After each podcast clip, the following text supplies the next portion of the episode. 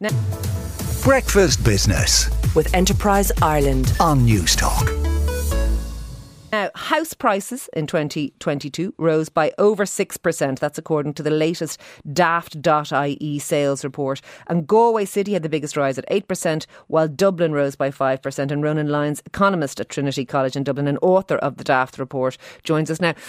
Ronan, explain to me kind of what this means because we're, up by 6% this year, and I believe it was 8% the year before. Are we seeing some kind of a cooling, or are those figures too close, you know, too similar to each other to indicate a trend? Yeah, if you if you look year on year, um, as you say, it was it was almost eight percent in 2020. It was about eight percent in 2021. It's six percent now. Does it really make a difference?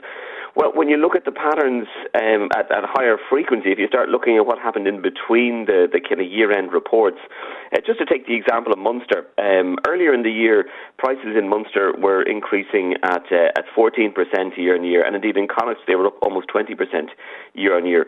Both of those markets now have cooled significantly and they're in line with the national average with increases over the course of the year of about 6 or 7%.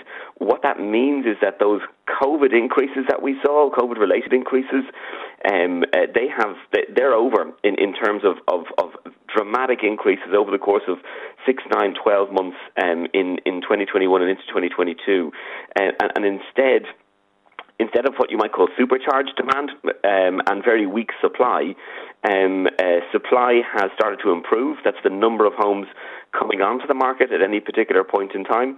Um, uh, and demand has weakened as interest rates have gone up and the macroeconomic picture has become a lot more uncertain than it was a year ago. Okay, uh, so so so it, it, that does sound like a little bit of cooling, but we also heard yesterday that, that, that the average house price is something like eight times an average salary, which clearly is, is far beyond most people's ability to, to borrow because the, the central bank rules wouldn't allow that. So you are looking at couples being the only people, perhaps, or families buying homes, and them stretched to the pin of their collar in order to do so.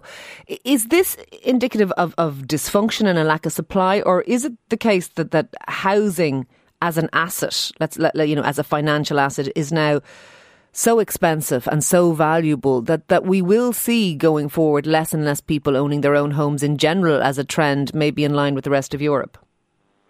Well, we, I mean, we, are already one of the countries in Europe with um, one of the lowest home ownership rates. We think of ourselves as, as homeowners, but actually, when you do the maths, apart from Germany, Austria, and Switzerland, um, countries like Britain, Ireland, and France um, have, have some of the lowest home ownership rates. So it's it's not like um, it's not like we have high home ownership rates and they, they they will fall. They have already fallen. The question is is where we will be maybe in, in, in ten or twenty years. Uh, certainly, comparisons with um, income is, is, is, useful, but of course, as you mentioned, these days most purchasers of, of, of, properties are, are going in with at least one and a half, if not two incomes. Um, and the central bank rules have effectively frozen until now, actually, they've effectively frozen credit conditions as they were in 2014. As in, however generous the banks were being in 2014, that's as much, that's as generous as they were allowed to be in the, in the following years only now in, in, in January um, have they uh, changed those rules. Mm-hmm. And, and that is one of the questions for the market in 2023. You have the central bank being more relaxed about its rules. Um, you've the government has introduced a shared equity scheme, which is a bit like another form of, of help to buy for, for new build properties. But so both of those would be expected to boost demand. But at the same time, when you look at the demand side, you look at people and you ask them about how confident they are about the future, they're less confident, and that suggests that demand will be weaker.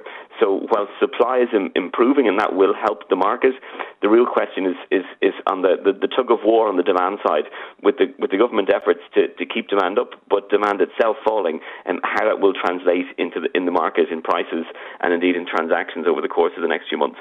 So are we just very unsure facing into 2023? We can't really say. Yeah, I mean, I think it would have been if you if you look back at my commentary uh, um, a year ago, um, it was easier to diagnose what was going to happen in 2022, or at least I thought it was.